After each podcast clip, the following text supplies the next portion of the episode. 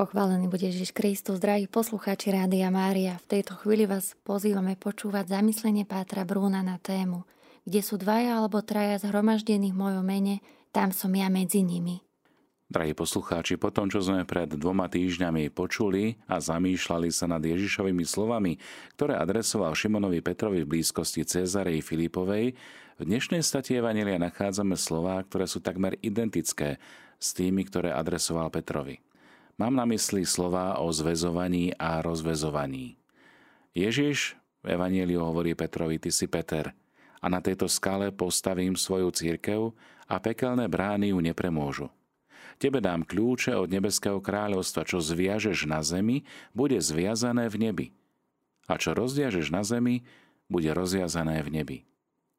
Dnes hovorí Ježiš učeníkom, veru hovorím vám, čo zviažete na zemi, bude zviazané v nebi, a čo rozviažete na zemi, bude rozviazané aj v nebi.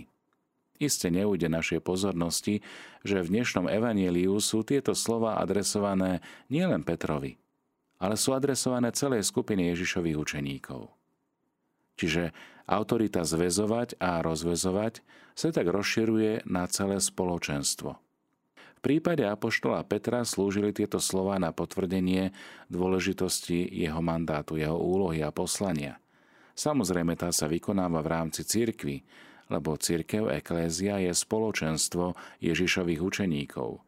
A tento rozmer spoločenstva je veľmi dôležitý, ako to môžeme vnímať v oboch prípadoch. Ježiš v súvislosti s Petrom hovorí o vybudovaní spoločenstva, ktoré je jeho a aj v dnešnom úrivku sa hovorí o cirkvi. Grécke slovičko eklézia, ktoré sa tu najčastejšie prekladá ako cirkev, sa vo všetkých štyroch evaneliách nachádza len na týchto dvoch miestach. Eklézia ako zhromaždenie. Aj tento fakt nám počiarkuje prepojenie oboch textov. Oba sú teda dôležité, pre život spoločenstva Ježišových učeníkov. V ňom zaujíma Peter dôležité postavenie, úlohu, ktorú však nemôže vykonávať sám, ako je to vyjadrené aj v dnešnom evaniliovom texte. Celé spoločenstvo sa podieľa na zväzovaní a rozvezovaní.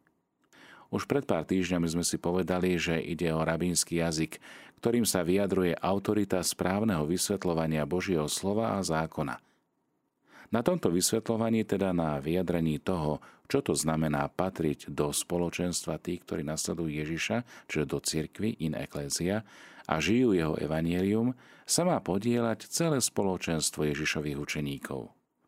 Peter a jeho úrad nie je diktátorský, ale má byť v symbióze s celým spoločenstvom. O tom hovorí aj súčasný Peter, pápež František, keď hovorí a pozýva cirkev ku synodalite. Ak sme teda pred pár týždňami zdôrazňovali úlohu Petra v spoločenstve Ježišových učeníkov, dnešné evanielium nás vedie k tomu, aby sme videli dôležitosť úlohy celého spoločenstva, celej cirkvi. Eklézia sa teda podiela na kryštalizovaní svojho smerovania. Čím, alebo kým, lepšie povedané, no je to Duch Svetý, je to Duch Ježiša Krista. Hoci spoločenstvo potrebuje rozhodnutie Petra, on nemôže tak robiť o otrhnutí sa od spoločenstva a spoločenstvo zase nemôže Petra nechať v zväzovaní a rozvezovaní osamoteného. Na rozlišovaní, kam nás Boží duch vedie aj dnes, dnešný deň, ako spoločenstvo nesieme všetci zodpovednosť, lebo sme členmi spoločenstva cirkvy, ktorej hlavou je Kristus.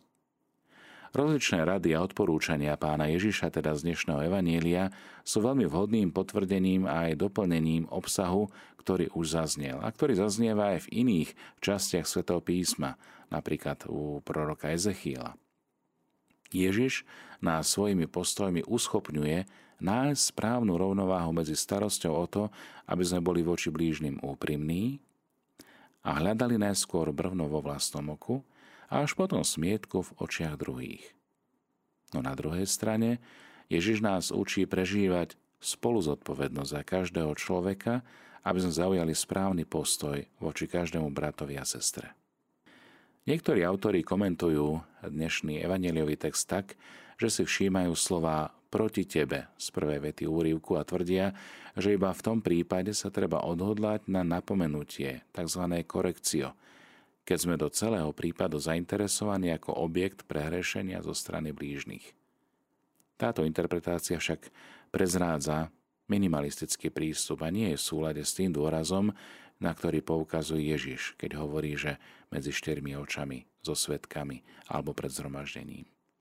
Tu môžeme tiež obdivovať Ježišov môžeme povedať taký jemnocid alebo diskrétnosť, nechce, aby sme za svoje prehrešky trpeli stratou dobrej povesti, dobrého mena. Preto nás učí napomenúť blížneho najskôr diskrétne súkromí, ako keby medzi štyrmi očami.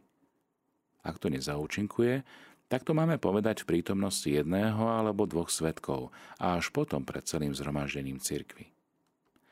Dnešný evangeliový úryvok, o ktorom uvažujeme, má ešte aj druhú časť, keď hovorí o spoločnej modlitbe minimálne dvoch alebo troch zhromaždených ľudí v Ježišovom mene. Tento fakt nám pomáha porozumieť aj predchádzajúcej časti o napomínaní blížnych. V oboch témach sa ukazuje pekná konvergencia smerom ku Ježišovi Kristovi. Všetky naše snahy, všetko naše úsilie o nápravu blížnych teda majú smerovať k spoločnej modlitbe a v konečnom dôsledku aj k stretnutiu s Ježišom Kristom. Tak sa realizuje naša účasť na prorockom úrade Ježiša Krista, ktoré sme dostali pri krste. Drahí poslucháči Rádia Mária, v tejto chvíli sa k nám dovolala naša poslucháčka pani Vlasta. Pochválený bude Ježiš Kristus. Na veky, amen. Nech sa páči, počúvam vás, pani Vlasta. Pochválený bude Ježiš Kristus. Pater Bruno, ja vás poznám z televízie Lux a veľmi som si vás obľúbila. Ďakujem pekne. O tejto vašej e, radiovej stanici, ktorej ste riaditeľom, som nevedela. Až aj keď každý deň chodím, e, teda skoro každý deň chodím do kostola, ale náhodou som pri stiahovaní som pus, hľadala radio Lumen uh-huh. a chytila som túto stanicu.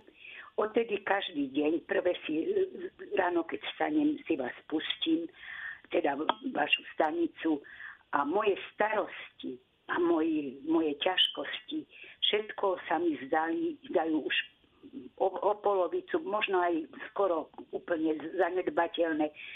Tak blahodárne pôsobia na mňa tieto vaše vysielania.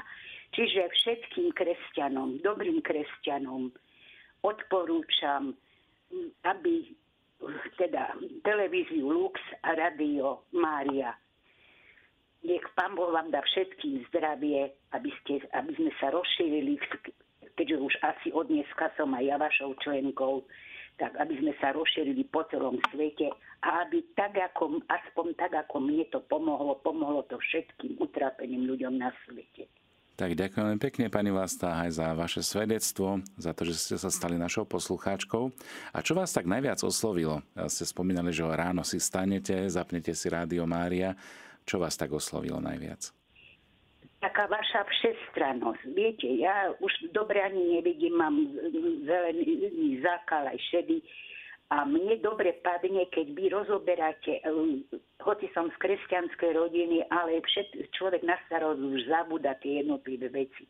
Vy ste tak všestranní, že tam počúvame čosi aj z hudby takej, potom životopisy svetých, rôzne také skutočnosti. Proste ste obhajcujúci pre každého, aj pre veľmi erudovaného kresťana. Tak to, to nás veľmi teší a určite budeme toto tlmočiť aj ďalej našim spolupracovníkom, dobrovoľníkom.